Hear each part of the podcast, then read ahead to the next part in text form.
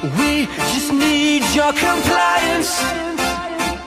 Je luistert naar Compliance Adviseert. Deskundigen vertellen over compliance en integriteit bij Nederlandse financiële instellingen. We just need your compliance. Bestrijding van witwassen is al jaren een zeer belangrijk aandachtspunt voor wetgevers en voor toezichthouders. Financiële instellingen zijn verplicht alles te doen wat ze kunnen om witwassen en financiering van terrorisme tegen te gaan. Wetgevers zien voortdurend aanleiding om wetgeving aan te scherpen om succesvoller deze risico's te bestrijden. Zo zijn er nieuwe technologische ontwikkelingen, problemen in samenwerking tussen opsporende instanties en tussen poortwachters en natuurlijk ook wat andere zaken waarop wetgeving steeds moet worden aangepast. Wat zijn nu op hoofdlijnen de laatste ontwikkelingen en wat staat ons op korte termijn verder nog te wachten? Pierre Simon, inmiddels bijna 11 jaar zelfstandig expert in financial crime compliance, praat je in deze podcast helemaal bij op het vlak van anti-witwasregulering. Welkom Pierre, dank dat je tijd hebt kunnen maken voor een bijdrage aan deze podcast. Ja, dankjewel. Prettig om hier te zijn. Zou je jezelf eerst eens willen voorstellen? Met wie hebben we hier aan tafel te maken? Uh, jazeker. Ik ben mijn carrière ooit begonnen bij de Arbaanse politie. Dat is inmiddels al meer dan 20 jaar geleden, 25 jaar geleden. Als uh, jong jochie van, uh, van bijna 18. En daar is eigenlijk mijn passie ontstaan voor bestrijden van criminaliteit in de brede zin. Maar vooral ook financiële criminaliteit. Ik heb altijd een affiniteit gehad met cijfers, en dus ook met de financiële sector. En door de ligging ook van Aruba, vlakbij Zuid-Amerika, heb ik ook in mijn werkzaamheden heel veel te maken gehad met met name um, nou, de smokkel van drugs via Aruba naar Noord-Amerika en Europa. Uh, en altijd geïnteresseerd, hoe lopen nou die geldstromen? Nou, in die periode, dan hebben we het over eind jaren 90, kwam uh, financieel rechercheren heel erg op. Uh, dus heb me daar ook in, in kunnen verdiepen. En bij mijn terugkomst naar Nederland, 2001, ben ik eigenlijk bij toeval, voordat ik mijn studie heb voortgezet aan de universiteit, ben ik in de financiële sector beland. En daar kwam eigenlijk nou ja, mijn interesses en mijn, mijn passie kwam eigenlijk allemaal goed samen. Dus uiteindelijk is mijn passie voor nou, het politiewerk, financiële sector en mijn studie. Ik heb rechten gestudeerd aan de VU in Amsterdam. Die kwamen allemaal mooi samen in de financiële sector. En dat heeft geleid tot een start van mijn compliance carrière. en daar kan ik mijn passie volledig kwijt. enerzijds onderzoeken, anderzijds op de hoogte blijven van de laatste ontwikkelingen. En ook vooral in de cijfers blijven duiken. En hoe kwam je op het idee en wanneer om Simon Consulting te starten? Ja, ik ben na mijn studie heb ik een aantal jaren gewerkt voor verschillende financiële instellingen, hè, waaronder een aantal grootbanken, maar ook uh, aan de achterkant, hè, de afwikkeling van beleggingstransacties, bijvoorbeeld een Euroclear, Euronext, heb ik ook nog op de beurs gewerkt. En daar ontstond een beetje mijn passie um, dat de werkzaamheden die ik deed, ik ben altijd een beetje van nature een beetje koppig geweest. Dat ik dacht, dit kan ik prima ook zelf. Ik voel me prettiger als ik gewoon de ruimte kan nemen om me in bepaalde zaken te verdiepen. En ik voelde me enigszins beperkt door te werken voor een werkgever. Dus daar is het een beetje begonnen. Uh, en toen was met name uh, CDD was toen natuurlijk, en nog steeds, dat was natuurlijk heel van, van belang. er waren heel veel vragen over. Er was heel veel vragen om remediation projecten te doen. En daar heb ik eigenlijk mijn, mijn kans genomen en ben ik daar ingestapt. Dus zo is het een beetje begonnen. Maar gaandeweg heb ik mij meer verdiept in de, nou, de, de, brede ontwikkelingen van compliance. Dus niet alleen witwasbestrijding, maar ook uh, corruptie, uh, maar ook buiten financiële criminaliteit om bijvoorbeeld naleving van, van andere wetgeving en daarmee in de breedte weten te ontwikkelen. En zo is het idee ook ontstaan na, ik denk, twee, drie jaar dat ik dat had gedaan, om Simon Consulting te starten.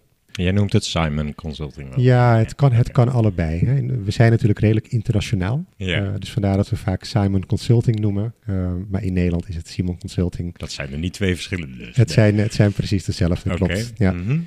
en, en, daarnaast ja, merken we gewoon dat er gewoon heel veel vraag is.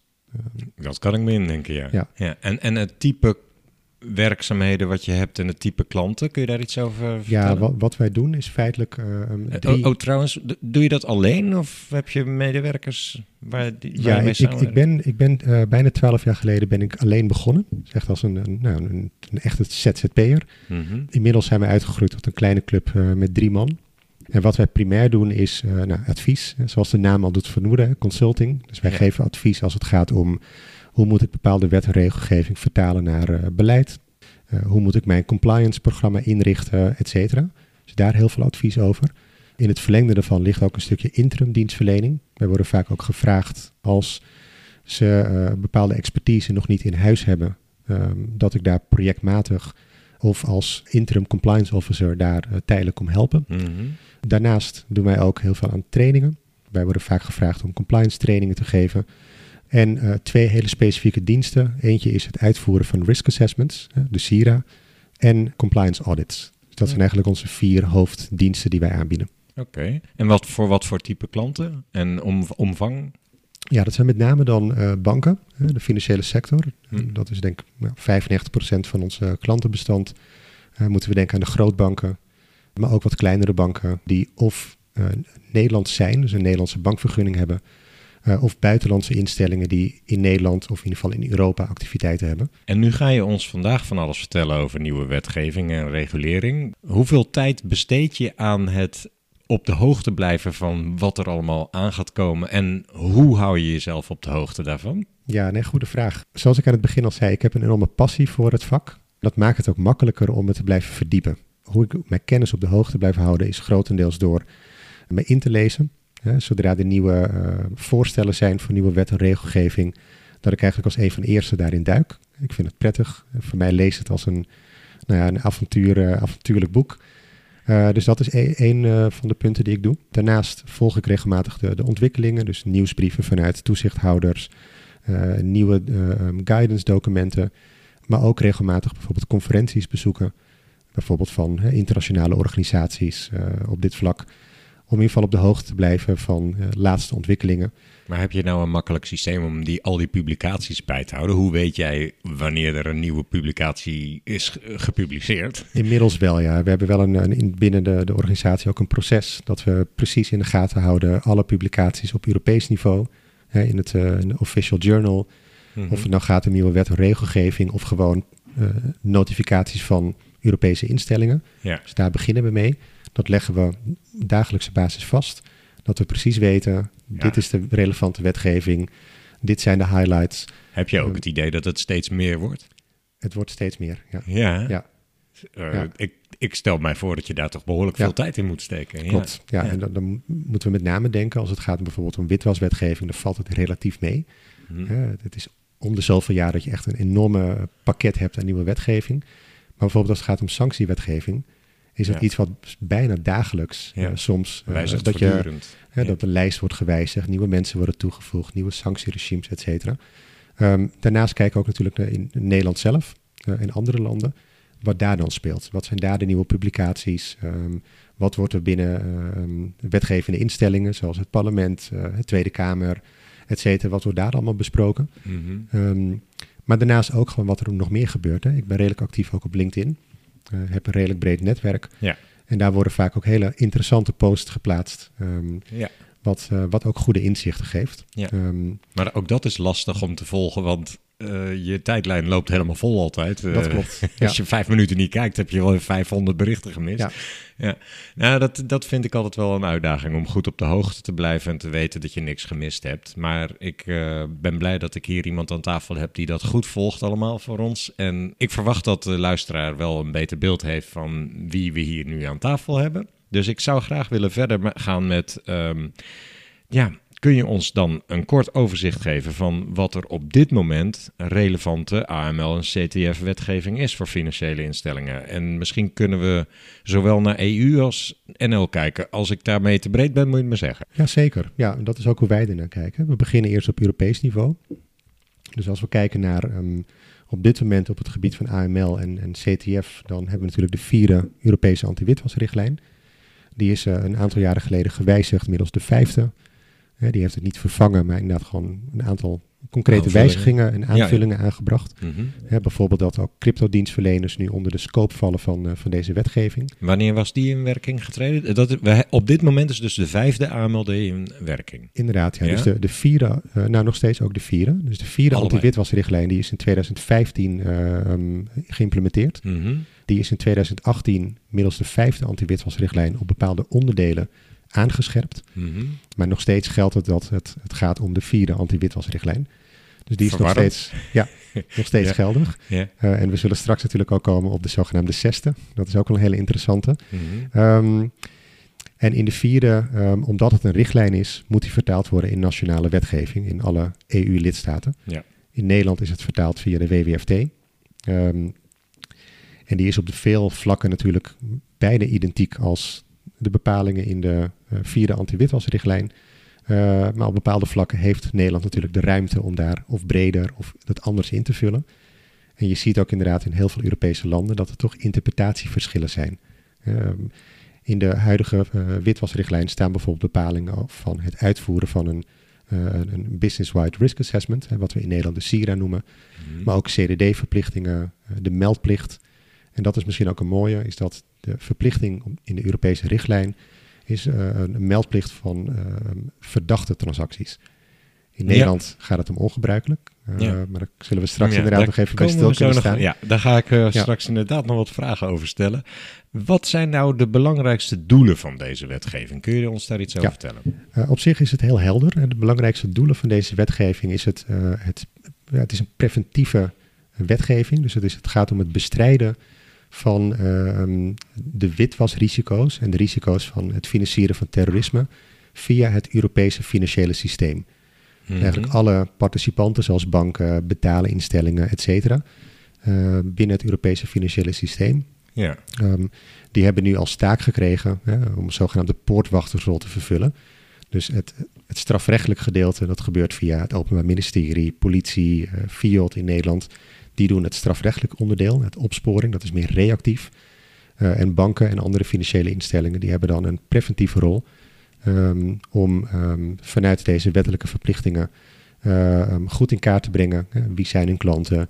Zijn er ongebruikelijke dan wel verdachte transacties? En om dat te melden aan een centraal meldpunt. Als ik jou zo hoor over het doel van die wetgeving en ik beluister de NVB, die zegt, ja, er zijn heel weinig veroordelingen eh, van witwassers in verhouding tot het aantal transacties dat als ongebruikelijk wordt gemeld bij de FIU, zitten daar twee elementen in die ik toch wel interessant vind. Ten eerste, je zegt verdachte transacties, alleen in Nederland is het ongebruikelijk. Daar komen we dan straks nog even op terug.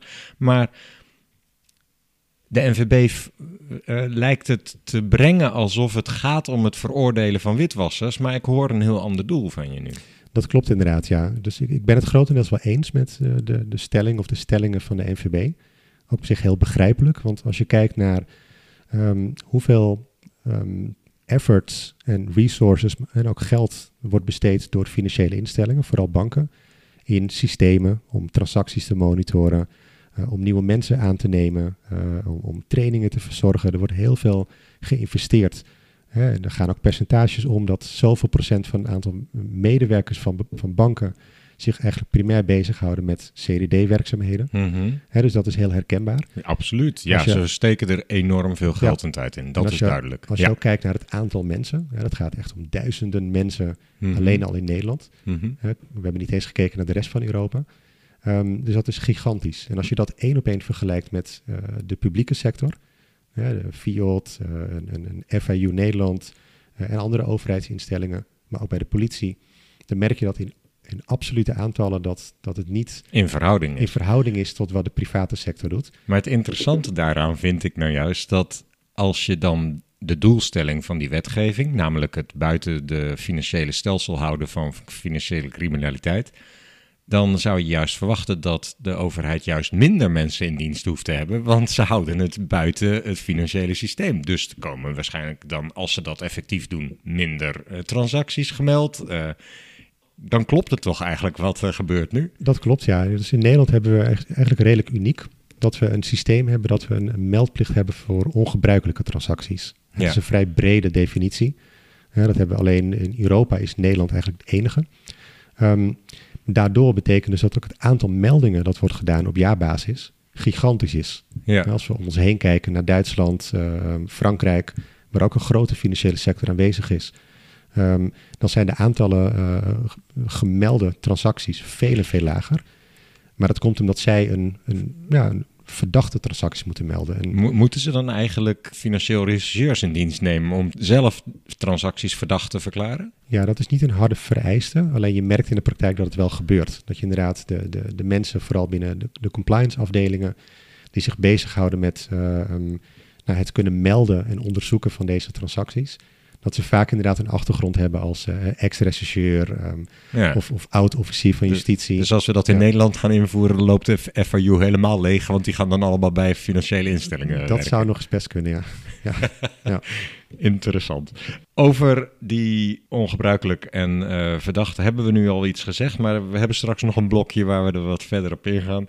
Ik wou eerst vragen, hoe staat het volgens jou in Europa met de bestrijding van witwassen en financiering dan wel op dit moment? Eh, financiering van terrorisme, ik maakte mijn zin niet af. Waar zitten op dit moment volgens jou de belangrijkste pijnpunten? Ja, ook hier merk je dat eh, zowel op Europees niveau, maar ook Nederlands, dat er heel veel efforts eh, worden gestoken.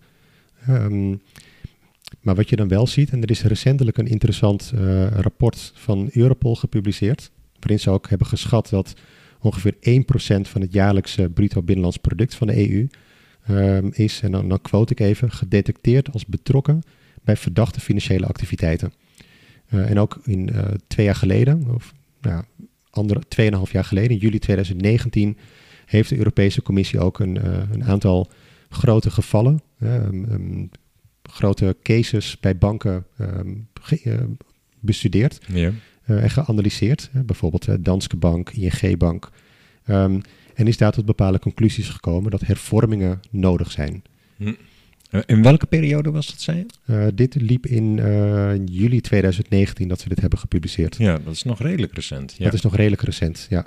Dus we merken gewoon dat er heel veel grote cases zijn geweest. Nou, we kunnen ze net noemen. Ik noemde net Danske Bank, ING, maar er zijn Mhm. veel meer voorbeelden natuurlijk. Mhm.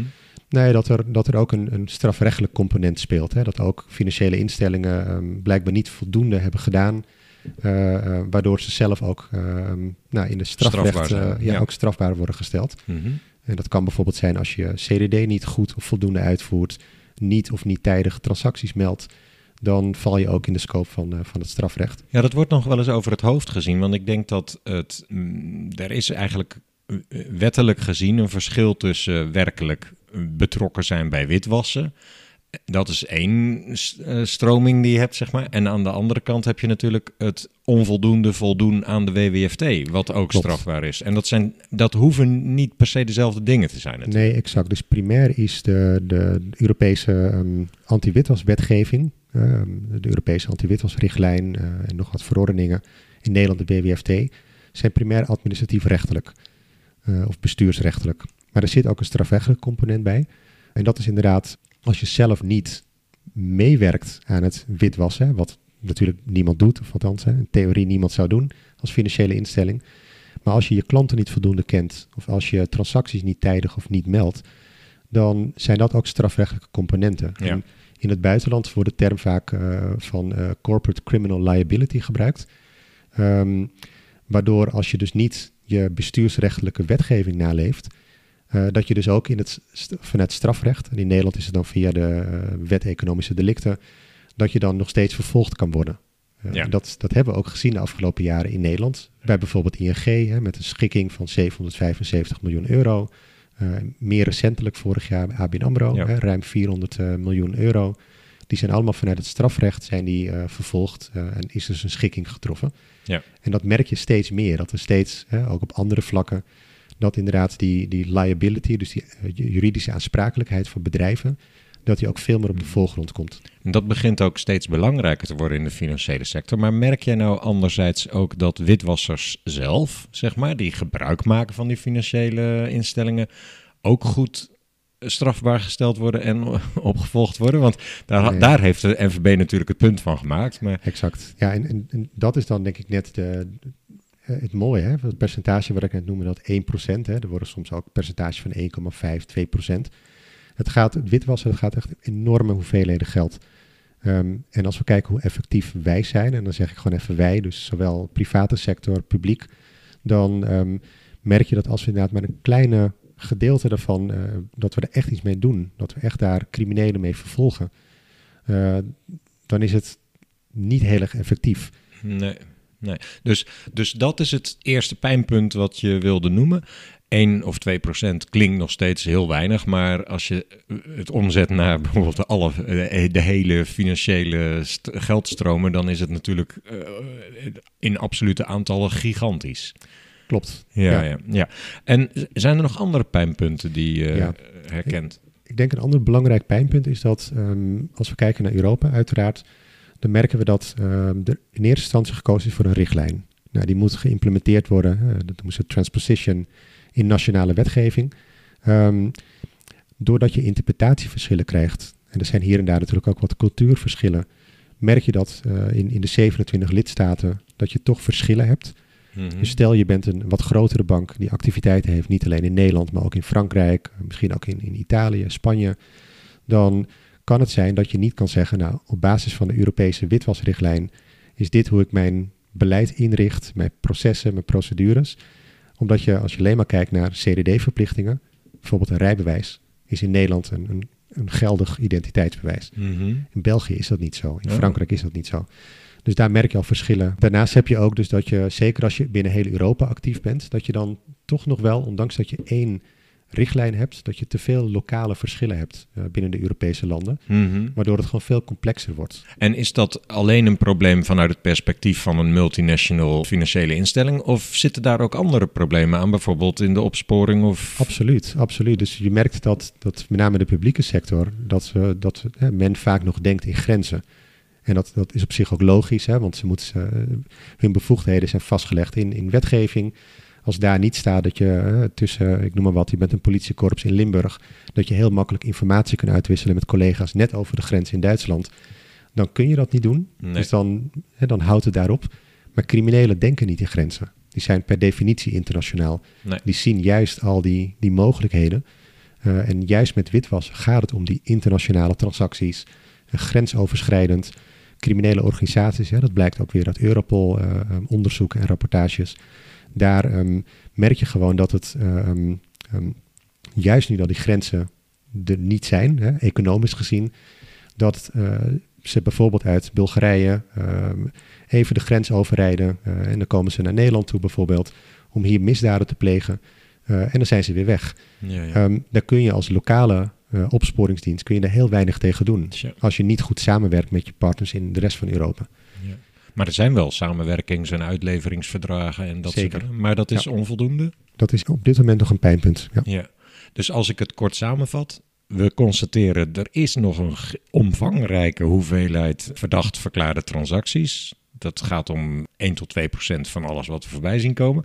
Dan hebben we de multinationals die problemen hebben met eh, een lappendeken in Europa qua wet en regelgeving. En derde was dan de opsporers die nog niet echt goed samenwerken. Is dat een goede samenvatting? Zijn er nog andere pijnpunten waar we, waarover we moeten... Ja, ik denk in het verlengde daarvan merk je dat, en dat is ook aan het begin, hè, dat, ik, dat ik had verteld dat mijn, mijn, mijn passie voor compliance is eigenlijk al ontstaan op het moment dat ik bij de politie ging werken, maar nog niet voldoende kennis had hoe de financiële sector werkte. Eh, wel affiniteit.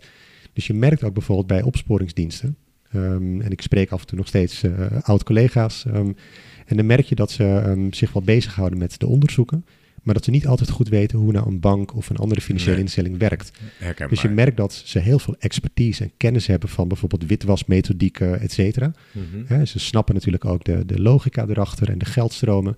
Alleen als je niet goed snapt hoe zo'n financiële instelling werkt, hè, de politiek erachter, de structuur, et cetera, dan is het heel moeilijk om daar effectief op, op te treden. Ja, nou zou ik me kunnen voorstellen dat de frustratie van de NVB deels ook daar vandaan komt misschien. Klopt, ja. Dus je merkt gelukkig wel dat er veel meer samenwerkingen zijn, hè, van die Ja. zogenaamde publiek-private samenwerkingen. Maar Ehm, dat wordt natuurlijk ook vaak door privacywetgeving gehinderd. dat klopt. Ja.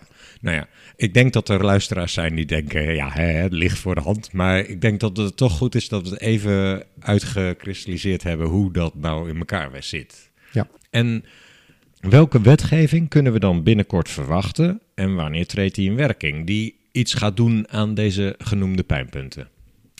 Ja, nou, op zeer korte termijn, en dan heb ik het over de komende maanden, kunnen we geen nieuwe specifieke wetgeving verwachten. Wel hebben we nog te maken met implementatie van wetgeving die onlangs ingevoerd is. Ja, dan moeten we denken bijvoorbeeld aan de, eh, wat we noemen de AML Criminal Law Directive. Eh, die wordt abusief, abusiefelijk vaak nog wel de Sixth AML Directive genoemd. Maar Ehm, wat is het verschil? Ja, ik, ik- het verschil is dat ehm, deze richtlijn die focust met name om de, ehm, eh, bijvoorbeeld de definitie van wat ze noemen criminal activities, dus de zogenaamde basis- of gronddelicten van witwassen. Oké, dus dat is eigenlijk een aanpassing van het strafrecht. Het is een strafrechtelijke richtlijn, klopt. Juist. Ja, dus daar wordt eigenlijk gedefinieerd wat dan de, de 20-plus categorieën zijn van eh, gronddelicten of basisdelicten van witwassen. Eh, dan moeten we denken bijvoorbeeld aan vormen van fraude, eh, corruptie, cybercrime en andere vormen, ehm, mensenhandel. omdat daar ook nog steeds heel veel verschillen waren tussen landen. En, en waarom is dat relevant om eh, een gronddelict vast te stellen als je eh, met witwassen eh, maakt het toch niet uit, het is illegaal verkregen geld? Ja, omdat je met name bij witwassen, er zit altijd een, een basisdelict. Ehm, witwassen komt niet zomaar uit de lucht vallen. Het is inderdaad het, het, het eh, legaal maken of proberen te maken van, van eh, zwart geld of van illegaal geld. Dat is altijd afkomstig van, van misdaad of van bepaalde eh, strafbare feiten. Dat begrijp ik, maar het maakt toch eigenlijk niet zoveel uit welk strafbaar feit er achter, ligt. Als jij met witwassen verhult dat het illegale eh, activiteiten waren. Zijn er dan landen die bepaalde acti- criminele activiteiten niet strafbaar hadden of zo? Ja, er zijn nog steeds heel veel landen ehm, die, eh, als het gaat om de, de meldplicht van eh, transacties, hè, verdachte dan wel ongebruikelijk, ehm, dat eh, er wel een link zit natuurlijk met, je moet wel kunnen aantonen dat daar een strafbaar feit achter zit.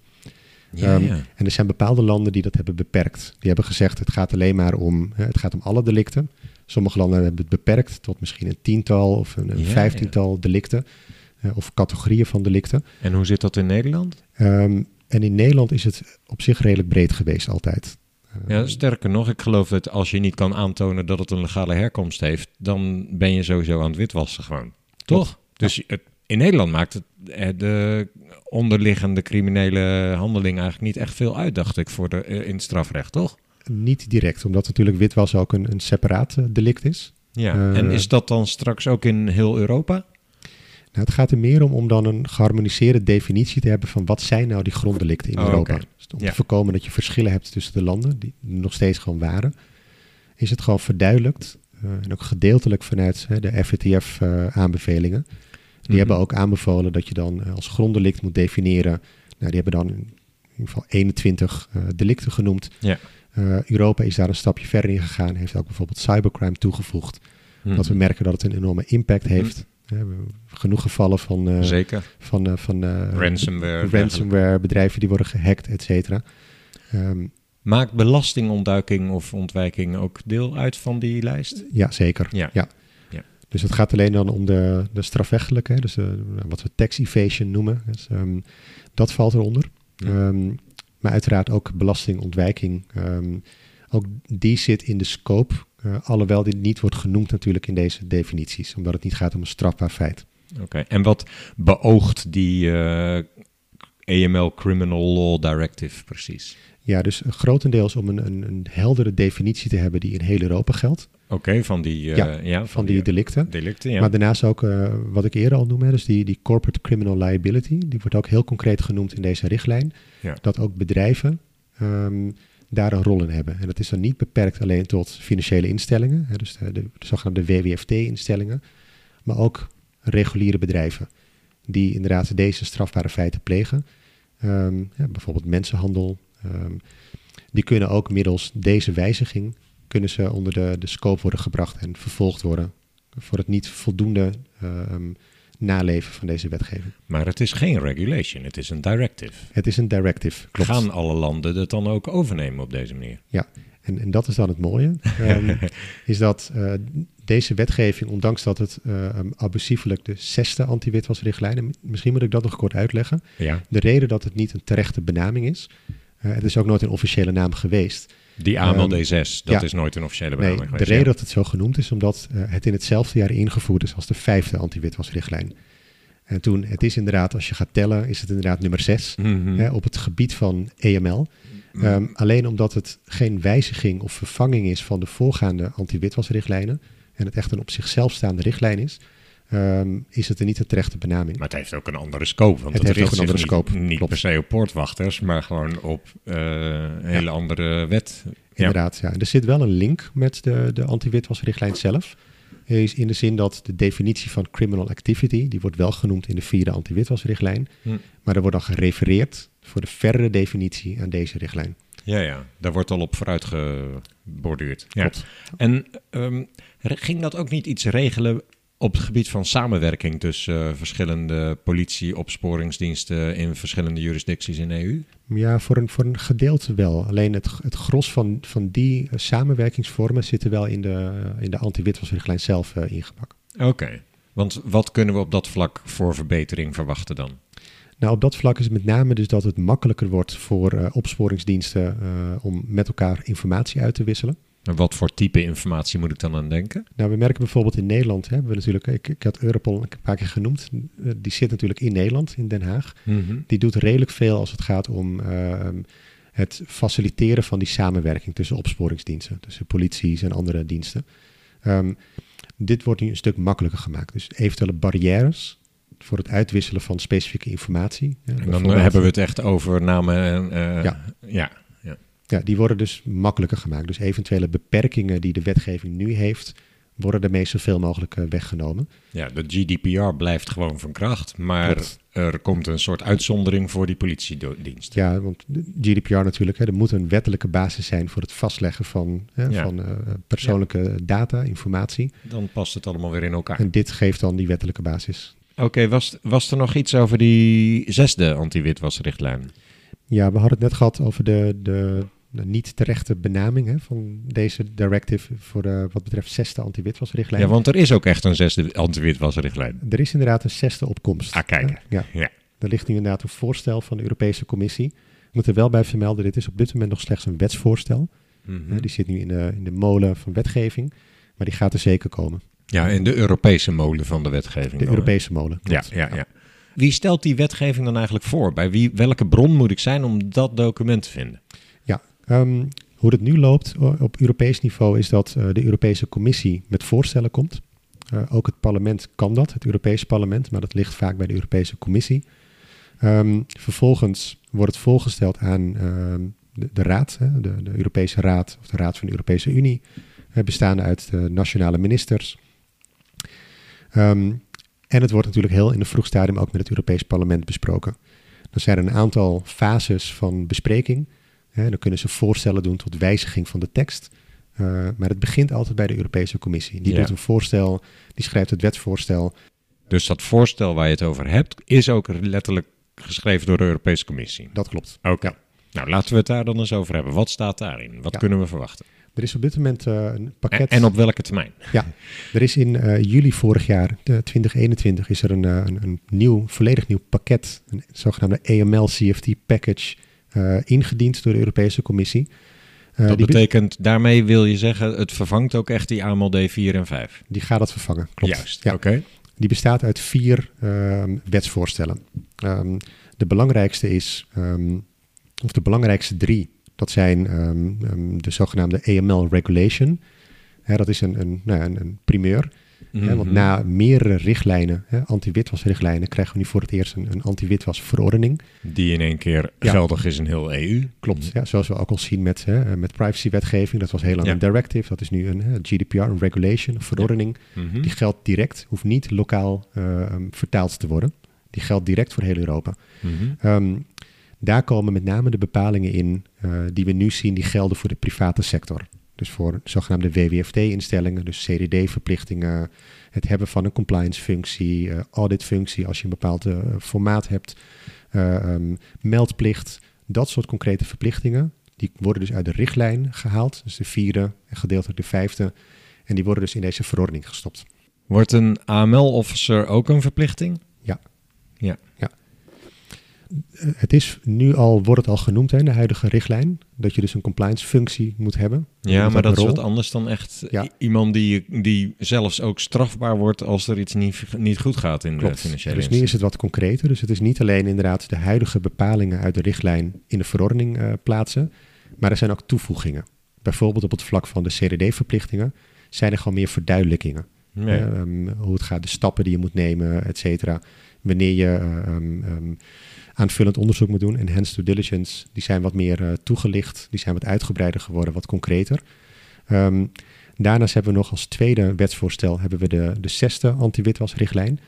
Daar staan de bepalingen in die ehm, landen nog steeds de vrijheid geeft om bepaalde dingen lokaal te regelen. Wacht even, dat is een andere, hè, de richtlijn. Ja, dat is dus de nieuwe zesde Ja, anti-witwasrichtlijn. oh, sorry. Ja. Ja, ja. En, en deze richtlijn, daar staan eh, wat meer algemene bepalingen in. Bijvoorbeeld eh, samenwerking eh, tussen toezichthouders binnen Europa, de rol van de FIU, het uitvoeren van de zogenaamde National Risk Assessment, de NRA's.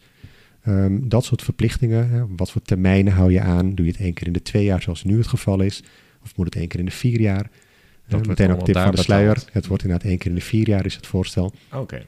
Ehm, dat soort bepalingen staan in deze richtlijn, waardoor landen toch nog wat, wat ruimte hebben om eh, ehm, eh, hun eigen nationale belangen of wetgeving in, in te mee te nemen. Is, is nou het verschil tussen een directive en een regulation echt wel zo groot? Want nu zeg je toch dat er weer eh, landen hun eigen belangen in mee mogen nemen. Ja, maar dit zijn ook, omdat dit met, met name punten zijn waarin eh, soms ook ruimte nodig is. Hè, bijvoorbeeld als we kijken naar het risico op witwassen in Nederland, is anders dan dat bijvoorbeeld in Luxemburg of, eh, of andere landen in Europa. Ja. Dus landen blijven nog steeds hun eigen ruimte hebben, afhankelijk van hun eigen risico's. En in deze richtlijn krijgen ze dan ook die ruimte om dat zelf goed te implementeren in hun nationa- nationale wetgeving.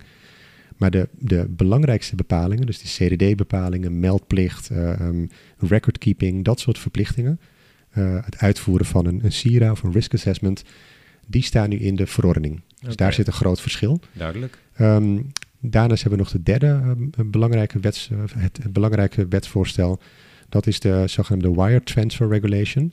Eh, die geldt op dit moment vooral voor ehm, eh, nou, transacties. Stel, ik boek een, een bedrag over naar jouw rekening of naar wie dan ook. Dat Ehm, mag. dat mag. dan- dat Ja, mag, dat ja. mag altijd. Ja. Ja. Ja. Dan ehm, moet je in de beschrijving van die betaling heb je verplichting om dat vast te leggen. En banken en andere financiële instellingen moeten dat ook eh, ehm, vastleggen. Waar komt het vandaan? Van welke bank? Wat is de beschrijving? Het bedrag? eh, valuta, et cetera. Dus jouw bank, die, waar jij het geld van overmaakt, eh die moet dat vastleggen. Ja, dus die informatie moet meegestuurd worden. Oh, die dus moet op het moment dat je een ja. betaling doet, moet dan kunnen staan waar komt de betaling vandaan? Eh, Mhm. Wie is de begunstigde? Welke banken zijn in scope? Welke Alleen banken zijn heel scope? EU? Nee, ik bedoel, welke banken zijn in scope van die wire transfer regulation? Dus alle banken Alle. in de EU, ook buiten de E EU?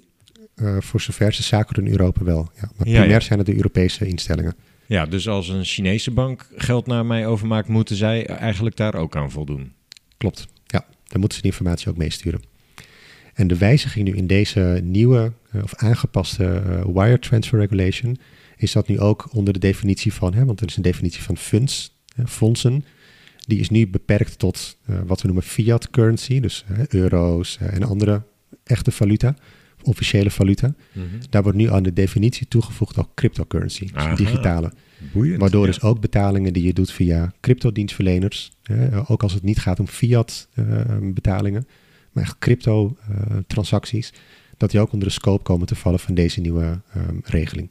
Kun je kort iets zeggen over wat voor informatie er meegestuurd moet worden? Ja, dus in, in, in grote lijnen komt het neer op ehm, wie eh, verzorgt de betaling. Dus als ik een betaling uitvoer, dan moet, moet bij de ontvangende instelling of ontvangende bank moet dan staan Jouw dat identiteit. is. Exact. Maar dan, dat, wat weet die bank dan van je? Alleen je naam? bankrekeningnummer, mijn naam, eh, de omschrijving die ik meegeef, ehm, valuta. Maar ook je, bijvoorbeeld je geboortedatum? Of, eh, want, nee, want dat hoe- soort informatie niet. Nee, Nee, het is het gaat inderdaad echt beperkt. alleen om ja, je naam. Ja. grotendeels, ja. Mhm. Dus dat soort informatie moet meegaan in de hele keten van transacties. Dus je, Je moet, weet er wel veel van trouwens, hè? Goed zeg. Ja, Zelfs die details. Ja. Ja. En ehm, dat is ook vanuit het idee, we bestrijden hiermee witwassen. klopt, ja. Het gaat best wel ver ook, hè? Want hoe is mijn privacy nog gegarandeerd op deze manier? Ja, die, zit- wel geborgd natuurlijk. Hè. Dus al deze EML-wetgeving, ehm, er is altijd een verwijzing naar eh, privacywetgeving, naar de GDPR. Ja, ja. En, en sterker nog, met dit pakket ehm, wordt ook in deze fase wordt ook getoetst of het wel voldoet aan niet alleen de letter, maar ook de geest van de GDPR-wetgeving. dus ook de Europese ehm, privacy-waakhond, die ehm, heeft hier ook een opinie over gegeven Mhm. ehm, op al deze wetsvoorstellen. Dus daar wordt wel, wel strikt op, eh, op gekeken. En wat voor consequenties heeft dat voor financiële instellingen op hoofdlijnen? Betekent dat ook een toevoeging van extra verantwoordelijkheid om bijvoorbeeld op sanctielijsten te gaan checken waar die betaling vandaan komt? Eh, geldt dit ook voor betaalinstellingen?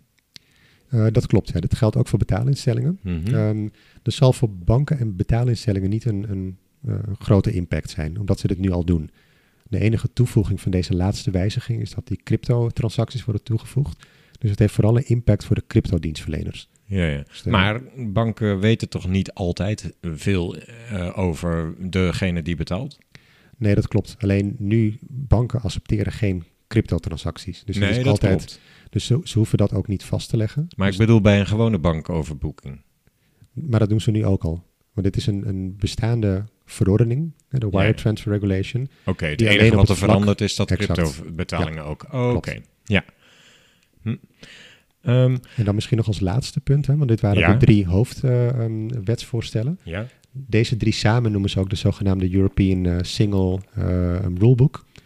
Hè, dus dat dat zijn deze drie wetten ehm, die worden gezien als hè, geharmoniseerd Europese AML-wetgeving. ja, nog even dan. Dat is dus die AML Criminal Law Directive, de AML D6 en die Wire Transfer Eh, Regulation. Nee, als het gaat om deze AML-package, gaat het dus om de ehm, AML Regulation, dus de verordening, Ja, de Sixth AML Directive, dus de echte, dus niet de Criminal Law Directive. oké. Ehm, en dus deze gewijzigde Wire Transfer Regulation. Heb ik hem weer op een rijtje, Ja. dankjewel. Ja, dus inderdaad eh, één richtlijn en twee verordeningen. De rulebook hè, noemen Ja, ze dat? dat ja? wordt dan de Single Rulebook genoemd. Ehm, daarnaast is er nog een vierde wetsvoorstel. En die is ook heel interessant. Want dat is de verordening eh, tot oprichting van de zogenaamde AML Authority. Mhm. En dat is een hele interessante.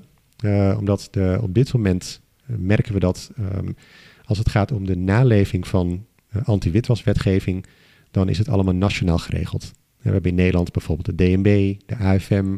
Als het gaat om andere onder toezicht staande instellingen, hebben we ook andere toezichthouders. Maar financiële sector beperkt tot die twee. Eh, als we kijken op Europees niveau, merk je gewoon dat sommige landen vaak vier financiële toezichthouders hebben. Dat is heel veel. Ehm, ehm, daarnaast op Europees niveau hebben we wel de European Banking Authority, maar het is niet een toezichthouder als een DNB. Dus Nee. ze hebben wel bepaalde bevoegdheden, ehm, maar ze kunnen niet direct toezien op financiële instellingen. Daar valt, als je daar meer over wilt weten, nog de, eh, de podcast over te luisteren met Carolyn Gardner van de European Banking Authority van een paar maanden geleden. Ja. Nee, dat klopt. En ehm, nu met deze nieuwe AML Authority komt er dus een Europees orgaan, Europees instituut, die direct eh, een toezichthoudende rol gaat hebben op financiële instellingen. Dus dat is echt een unicum. Maar alleen vanuit de AML Directive dan, of de ja, Regulation. en DNB kijkt natuurlijk wat breder. DNB inderdaad als prudentiële toezichthouder, die kijkt inderdaad breder. Blijft Dus- DNB nog wel ook in Nederland dan de toezichthouder? Of gaan we echt zien dat DNB taken gaat afstoten naar... eh, Ja, dat is wel de verwachting inderdaad. Ja, ja. Dat, ze, dat ze wel een rol blijven spelen, maar dat ze wel, wat we ook zien met hè, de, de, het, het eurosysteem, dat er heel veel bevoegdheden naar de Europese Centrale Bank zijn gegaan. mhm, Ehm, merken we ook in de praktijk dat DNB nog steeds een rol heeft. mhm. Ondanks dat, dat zij niet direct ten alle tijde de vergunningsverlenende partij meer zijn. Dat is officieel dan de ECB. Op EML-gebied eh, verwacht ik ook dezelfde tendens. Dus dat de EML Authority in de lead is. Maar eigenlijk nog steeds afhankelijk blijft ook van de lokale kennis. Mhm. Ehm, het verschil is natuurlijk dat zij wel direct kunnen optreden. Dus wat we nu merken is dat bijvoorbeeld een, een European Banking Authority... die kan bepaalde aanbevelingen doen. We zien daar bepaalde tendensen. Die kan inderdaad ze daarop aanspreken, lokale toezichthouders. Maar uiteindelijk zijn het de lokale toezichthouders die kunnen optreden. En de AML Authority kan dus direct optreden. Maar kan die AML Authority, richt, zich die, richt die zich dan voornamelijk op die poortwachters of ook op het eh, straf, strafbaar stellen van witwassen in het, eh, door de klanten van die poortwachters? Ja, nee, primair inderdaad op die poortwachtersrol. Aha, oké. Dus echt eh, bestuursrechtelijk toezien op de naleving van deze wetgeving. Ja, Uh, uiteraard komt er wel een samenwerking, en dan zullen we het straks misschien ook nog even hebben met de, het Europese OM, die dan het strafrechtelijk component tot zich neemt. ja, ja. Ehm, misschien ook een mooie vergelijking, eh, als we kijken bijvoorbeeld naar Amerika. waar je dus een, een wat meer ervaring hebben natuurlijk met hè, het, het samenvoegen en een, centrale aanpak. Daar heb je bijvoorbeeld eh, de FinCEN, eh, ehm, die zowel de Amerikaanse FAU is, maar ook de toezichthouder op het gebied van EML. Ehm, zover gaat de EML Authority nog niet. Maar het zou mij niet verbazen dat we over een aantal jaren zien dat ze ehm, richting eh, gaan groeien eh, en ook een FAU-achtige rol gaan nemen. Ja, ja. Nu is dat in ieder geval niet eh, ter sprake. Het is beperkt tot echt toezichthouder op als het gaat om de EML-wetgeving. Aangezien dat nog wat verder aan de horizon ligt, gaan we nog niet helemaal in detail in. Maar ik zou me kunnen voorstellen dat de, transac- de verdachte transacties, want we gaan waarschijnlijk wel toe, als ik het goed begrijp, hè, want dat hebben we beloofd dat we daar nog over zouden gaan hebben. In Nederland hebben we zo'n systeem met ongebruikelijk en verdachte transacties. We gaan dus ook in Nederland toe naar het overslaan van die fase ongebruikelijke transacties. En financiële instellingen moeten verdachte transacties gaan melden. Ja, dat is wel mijn verwachting. Als je de, de tekst van de verordening leest, dan staat er heel duidelijk: het gaat om het melden van verdachte transacties. Ehm, dus het lijkt me heel moeilijk voor Nederland om dan te zeggen: nou, wij gaan toch het huidige systeem behouden. Dus mijn verwachting is dat, dat, eh, dat de WWFT daardoor grotendeels ook komt te vervallen. Eh, en die, die verordening direct van toepassing is. En dus ook de verplichting zal komen om verdachte transacties te melden. Ehm, er is uiteraard nog enigszins ruimte. Nederland kan nog steeds met geldige redenen zeggen: we hebben niet voor niks gekozen voor het systeem van ongebruikelijke transacties. Dat willen we behouden. Ehm, maar dan zal inderdaad wel Nederland dat inderdaad heel krachtig moeten inzetten. Ja. Ehm, maar zoals het er nu naar uitziet, als we de, de huidige tekst lezen, dan ehm, zal het systeem van ongebruikelijke transacties worden vervangen voor het melden van verdachte transacties. Wat is jouw privé mening daarover? Wat, wat, wat biedt het meeste voordelen qua ja, bestrijding van witwassen? Ik denk dat het veel voordelen biedt, omdat we dan... Om hè, over te gaan naar verdachte Ja, transacties. want nu een van de klachten, hè, ook vanuit de NVB en vanuit banken, is dat er heel veel wordt gemeld. Eh, dat er vaak heel weinig terugkoppeling wordt gegeven vanuit de FAU. Eh, het is ook vaak moeilijk. Het gaat echt om enorme aantallen transacties. Mhm. Eh, en dus ze niet weten of er inderdaad wel iets wordt gedaan met die transacties. Ja. Als je verdachte transacties meldt, ehm, omdat je intern wat dieper hebt uitgezocht, ehm, dan is de kans groter dat er ook echt iets mee gedaan wordt. Hm. En het aantal transacties dat je meldt, zal dan ook omlaag gaan. Ja.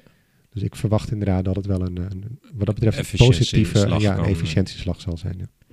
Voor de rest van het gesprek wilde ik het graag nog even hebben over de European Public Prosecutors Office. Daar heb ik iets over gehoord. Wat is dat?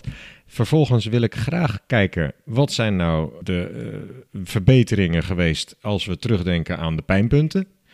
En welke ontwikkelingen je op de langere termijn nog verwacht. Dus dat gaan we straks in deze podcast nog behandelen. Maar eerst, we, ik heb vernomen dat er ook een European Public Prosecutors Office in het leven geroepen wordt. Wat gaat dat precies inhouden? Inderdaad, ja. Ehm, de European Public Prosecutors Office die, ehm, is inmiddels ook al live, hè, sinds 2021. Hm. Ehm, ook wel Europese OM genoemd. Ehm, het interessante daarvan oh, is... dat noemde je net al. Ja, Ja. ja. Het interessante ervan is, is dat er een, een aantal jaren geleden is er een, eh, een, een andere nieuwe richtlijn um, ingevoerd. Dat noemen ze de zogenaamde PIF Directive. Die toeziet op ehm, naleving van fraude tegen het Europese budget. Dus dan moeten we denken aan de Europese begroting, subsidies die vanuit Europa naar eh, de lidstaten toe gaan. Mhm. Bijvoorbeeld nu met corona, dat er steunpakketten vanuit Europa worden verzorgd.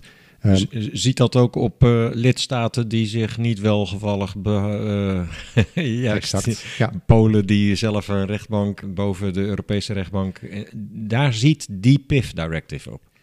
Ja, en het leuke daarin is dat dit is een initiatief geweest die dus niet, niet alle Europese lidstaten doen mee. Nee, nee. Het, het verpand is inderdaad de landen die je net noemt, Polen, Hongarije, die de meeste EU-subsidiegelden ontvangen, ook heel veel kritiek krijgen. Eh, die hebben bewust gekozen om niet mee te doen met het EPPO-initiatief, de European Public Prosecutors Office. Ehm, maar het initiatief zelf eh, is gebaseerd op dus eh, bestrijden van fraude tegen Europese gelden en misbruik daarvan. Maar daar valt ook onder het witwassen van die gelden. Dus, Oké, dus het gaat om de fraude zelf, maar het ook om de- het... het gaat om de fraude. Dan moeten we denken bijvoorbeeld aan...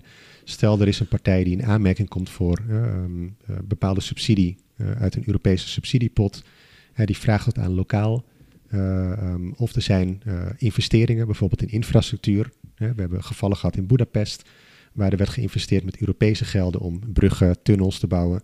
Ehm, bleek dus dat heel veel van die gelden werden misbruikt en werden doorgesluist naar bedrijven ehm, waarin politici feitelijk de eigenaar waren.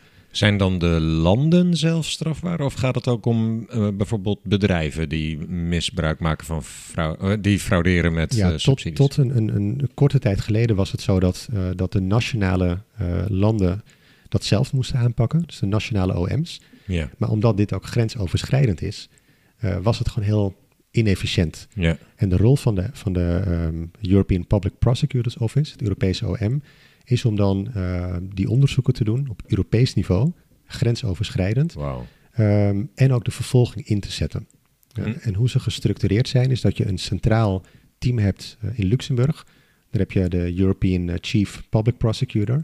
Dat is de mogelijk bekende Laura Covesi, de Roemeense crime fighter. Ik ga het googlen, ja. Ja. Zij is eh, ehm, eh, niet alleen in Roemenië heel bekend. ze is, ehm, maar inderdaad in, in, inmiddels in Europa en heel, in, in wereldwijd inmiddels eh, als een, een echte crime fighter. Ik denk Wow. dat, eh, eh, dat onze crime fighters in Nederland... ehm, ehm, Daar Dat ook ze- dat- respectvol naar dat- kijken. ja, zoals bijvoorbeeld een Fred Teven wordt vaak gezien hè, als een crime fighter. Mhm. Nou, die verbleekt naast haar. Een hele pittige tante, een hele pittige dame is dat, maar heel, ze doet heel goed werk. Ja. Maar zij geeft nu leiding aan, aan, deze, aan dit instituut. Mhm. Ehm, dus je hebt een centraal orgaan. En ze werken met zogenaamde delegated prosecutors. In de, de 20 plus lidstaten die meedoen. Waaronder Nederland, Duitsland, Frankrijk, et cetera. Ehm, dat zijn gewoon nationale eh, ehm, officieren van justitie. ehm, die dan voor eh, de European Public Prosecutors Office werken. Gewoon in Nederland die vervolging kunnen starten. Gewoon inderdaad ook naar de rechtbank kunnen gaan. Hun zaken indienen, et cetera. Eh, die zijn ook gewoon opgeleid in, ja, als het gaat om Nederland, gewoon in Nederlands recht. Dat zijn gewoon juristen, gewoon officieren van justitie. Ehm, dus dat is hoe het ingevuld is. Hm. Maar er is wel een centrale coördinatie. Dat Ja. je wel een centrale aanpak hebt in heel Europa. En de meldingen van fraude moeten dan waarschijnlijk ook door, weer door financiële instellingen worden ingediend bij die EPO. Dat, dat klopt, ja. De app, het is zelf mogelijk om direct eh, bij EPO eh, meldingen te doen. Als het gaat inderdaad om fraudezaken ehm, ehm, of verdachtingen van hè, dat er sprake is van fraude met Europese gelden of het witwassen daarvan. Dat kan direct gemeld worden, waardoor je geen tussenlagen hebt. Dat ze direct aan de slag kunnen met, eh, met het onderzoek. Maar zij zien dus ook op naleving van eh, de poortwachtersrol Exact. En- bij financiële. Ja. En daarom, daarom is het ook zo interessant, omdat ze ehm, dus niet alleen het onderzoek doen, ehm, ook de vervolging. Ehm, en dat doen ze niet alleen voor natuurlijke, voor particulieren die eh, verdacht zijn, maar ze zien ook toe op bedrijven. En als we kijken naar Nederland, hè, de, de, de gevallen die we tot nu toe gehad hebben, ING, hè, de, de. ING, ABN, die, die strafrechtelijke schikkingen, die kwamen voort uit onderzoeken naar bedrijven die klant waren bij deze banken. Het viel op bij het Ja. OM dat heel veel transacties via bepaalde banken liepen. Ja, ja. En toen zijn die banken zelf ook in de picture gekomen. Verwachting is dus dat de, ehm, de EPO dit uiteindelijk ook zal gaan doen. Hm. Dat ze nu inderdaad focussen met name op die corrupte burgemeesters in eh Boedapest bijvoorbeeld. eh, en die aanpakken en hun bedrijven. En als Ehm, dan blijkt dat zij via Nederlandse banken hun geld wegsluizen. Bijvoorbeeld, als ze Ja, zien ja. inderdaad dat er, dat er regelmatig heel veel transacties via specifieke banken lopen, dan zullen ze ook die banken, ehm, nou, ik wil niet zeggen direct aanpakken, maar die zullen ze wel in de picture hebben. Hm. En mogelijk daar ook onderzoek naar doen. Absoluut iets voor compliance professionals in Nederland om daar even goed kennis van te nemen Absoluut, hoe dat werkt. ja. Ja, ja. Bijzonder. Heel, eh, heel in- interessant. Wilde je daar nog iets aan toevoegen? Nee, Voordat we gaan dan naar de vraag over, nou, we hebben die pijnpunten besproken. Als we nou kijken naar alle maatregelen die genomen worden in wet en regelgeving, hoe effectief en efficiënt denk je dat het gaat worden allemaal? ik denk dat het huidige pakket wat, eh, wat er nu ligt, dat het wel een grote verbetering zal, eh, tot een grote verbetering zal leiden. Ehm, met name die verordening, hè, die werkt direct. Dus dat zal het voor de wat grotere instellingen die in heel Europa werkzaam zijn, zal het wat makkelijker maken. Je beleid hoef je maar op één verordening af te stemmen. Je hoeft niet te kijken naar alle lokale vertalingen. Ehm, er is gewoon veel meer helderheid om je CDD-verplichtingen, je meldplicht, et cetera. Eh, Ja. Dus dat maakt het efficiënt. Mhm. Ehm, daarnaast sluit het ook heel goed aan bij wat bijvoorbeeld de, de European Banking Authority en in de toekomst de AML Authority gaat doen. Die zal bijvoorbeeld de rol van de EBA als het gaat om guidance documenten op het gebied van AML zal het gaan overnemen. Mhm. Waardoor we gewoon hele heldere guidance documenten gaan krijgen op Europees niveau als het gaat om CDD-verplichtingen, om je risicofactoren, uitvoeren van risk assessments, eh, et cetera. Maar ook eh, meldingen van transacties, hoe je dat precies moet doen, welke formulieren je moet gebruiken. Dus dat, dat zal- betekent dus, dat betekent dus ook dat we niet meer zo zeer als financiële instellingen naar wat DNB eh, hierover meldt moeten kijken, maar veel meer moeten kijken naar wat de IBE en wat de AML Authority gaat zeggen over dit soort dingen. Klopt, dat is wel mijn verwachting. Als het gaat om AML CFT, dat, Op welke termijn ongeveer dan? Ehm, zoals het er nu naar staat, is dat ze. ehm, het is nu nog een wetsvoorstel. De, de, de, de wens is dat ze. Het, ze leven nu in 2022, dat 2024 dat het helemaal live moet zijn. Ja, nou, Dus dat is redelijk snel. Best snel. Daar moet je je al nu al op gaan voorbereiden, lijkt mij. Ja, duidelijk. Nog heel even terugkomen op dat European Public Prosecutors Office. Je had nog geen werkelijke cases van de organisatie gezien, geloof ik. Hè? Jazeker. Ja. Ah, vertel. Ze zijn ehm, halverwege vorig jaar zijn ze gestart. Ja? Ehm, en ze zijn direct aan de slag gegaan met, eh, met onderzoeken. En er zijn zelf al veroordelingen geweest. Oké, kun je een voorbeeld noemen? Ehm, ja, er zijn een aantal zaken. Ehm, met name als het gaat om de, de zogenaamde BTW-carouselfraude zaken. Hè, die vallen ook natuurlijk onder de scope. Hè. Ehm, zoals mogelijk velen van jullie weten is de eh, BTW-wetgeving is natuurlijk, eh, heeft een Europees smaakje. Mhm. Dus vanuit die optiek is het ook in scope van, van de EPO. En die hebben dus een, een eh, carouselfraude eh, onderzoek gestart. Hebben daar ook meerdere partijen ook al voor veroordeeld. Ehm, en de tweede interessante zaak is dat er ook een, eh, een, een politici uit mijn hoofd in Hongarije... ehm, die ook betrokken was bij misbruik van subsidiegelden. Die heeft naar zichzelf doorgesluist. Ehm, die is daar ook de bak in gegaan. Nou, oké. Ja. Nog weer even terug op die efficiency en eh, effectiviteit van die nieuwe regelgeving op, op het gebied van die pijnpunten. Dit kan dus al genoemd worden ook. Dit kan al genoemd worden. Als ja. voorbeeld Ja. van hoe het hier... Ja. Klopt. En het is meteen ook een, een voorbode voor de AML Authority. Hè, Het, het handige is dat als je zo'n Europese instelling hebt die grensoverschrijdend kan optreden, dat ze het totale plaatje kunnen zien. Ja. Hè, Stel dat je een bank hebt die bijvoorbeeld alleen in België actief is en een lokale Belgische toezichthouder die pakt ze aan of die wil ze onderzoeken.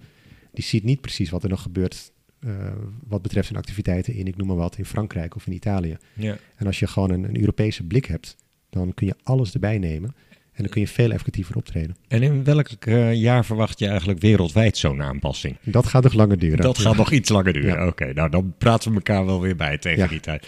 Ja. Wil je nog iets toevoegen aan de verbeteringen eh, op het gebied van de pijnpunten die eerder genoemd waren? Denk je dat het werkelijk de 1 à 2 procent naar beneden gaat dringen? Ja, dat is heel moeilijk in te schatten. Ehm, ik denk dat, het, dat er wel een, een duidelijke aardverschuiving zal ontstaan. Eh, als ik nu kijk naar de ontwikkelingen met de EPO, hè, hoe efficiënt die blijken te zijn, die al in een redelijk korte tijd, heb ik hoge verwachtingen voor de AML Authority. Mhm. Ehm, maar daarnaast heb je natuurlijk ook het strafrechtelijk component nodig. Ehm, dus ik denk dat er nog wat wijzigingen nodig zijn. Bijvoorbeeld dat de EPO ook meer bevoegdheden krijgt. Ehm, ik denk als dat gebeurt, dat we dan inderdaad die, dat lage percentage van de 1%, dat we die flink zien, eh, zullen gaan eh, zien stijgen. Ehm, hoe bedoel je dat het nog zal oplopen? Dat, eh, Nee, dat, dat percentage was met name dat er heel een laag percentage van eh, eigenlijk de criminele gelden feitelijk wordt aangepakt. Juist, ja. dus wat we gaan dat zien is dat, het, dat Ja. inderdaad dat de opsporingsdiensten ook effectiever kunnen gaan werken met kwalitatief betere informatie, betere data eh, ehm, en dus ook veel effectiever kunnen optreden. Netjes. Ehm, nou hebben we eigenlijk al een beetje een voorsprongetje of een voorschotje genomen ook op eh, de, mijn, mijn ene laatste vraag. En dat is op langere termijn. Welke ontwikkelingen verwacht je verder nog? Ehm, ja, als we kijken naar het EML-pakket, ehm, zoals nu voorgesteld door de Europese Commissie, ehm, ja, ik, vermoed of ik, voorspel dat het in ieder geval voor een enorme aardverschuiving zal zorgen. En ik zie vooral een prominente rol voor eh, dus de EML Authority, ook de EPO, maar ook als laatst eh, Europol zelf. Europol heeft een, een tijd geleden een, uh, zogenaamd kenniscentrum ingericht. dat heet de European Financial and Economic Crime Center. Heel veel expertise. Ehm, die publiceren ook ja, af en toe wat, wat interessante publicaties en bevindingen. Um, dus ook daar zie ik gewoon een, belangrijke rol. Uh, die zit, ziet meer toe natuurlijk op de samenwerking tussen de Europese opsporingsdiensten. Maar die verstrekken ze van inhoudelijke kennis, goede analyses uh, van bijvoorbeeld criminele organisaties, van nieuwe trends, et cetera, op het gebied van witwassen. Um, dus daar zie ik inderdaad wel een, een belangrijke ontwikkeling op, uh, op de, de, zowel de korte als de langere termijn. Dankjewel hiervoor. Tot slot, heb je nog een advies voor onze compliance professionals die hier uh, geboeid hebben en gezitten luisteren naar jouw verhaal? Nou, de ontwikkelingen op het gebied van AML die gaan nou, razendsnel, zoals we hebben kunnen zien. Um, we merken dat Europa ook steeds meer een, nou, echt een leidende rol begint te pakken. Uh, op allerlei vlakken. Maar ook dus om AML wet en regelgeving. Het is niet meer achteraf, uh, achteroverleunen en, en wat later uh, echt de, een soort van pioniersrol pakken. Um, dit merken we dus niet alleen in wet en regelgeving, maar ook internationale samenwerking. Maar ook als het gaat om opbouwen van kennis en expertise.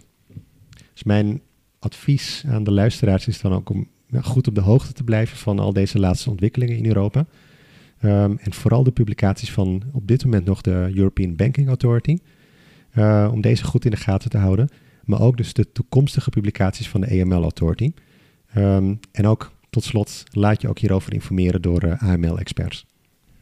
Hartelijk dank voor je bijdrage aan deze podcast. Ik heb geboeid geluisterd en ik verwacht dat onze luisteraars er ook uh, goed mee aan de slag kunnen. Dankjewel. Compliance. We just need your compliance. Je luistert naar Compliance Adviseert. Deskundigen vertellen over compliance en integriteit bij Nederlandse financiële instellingen. We just need your compliance.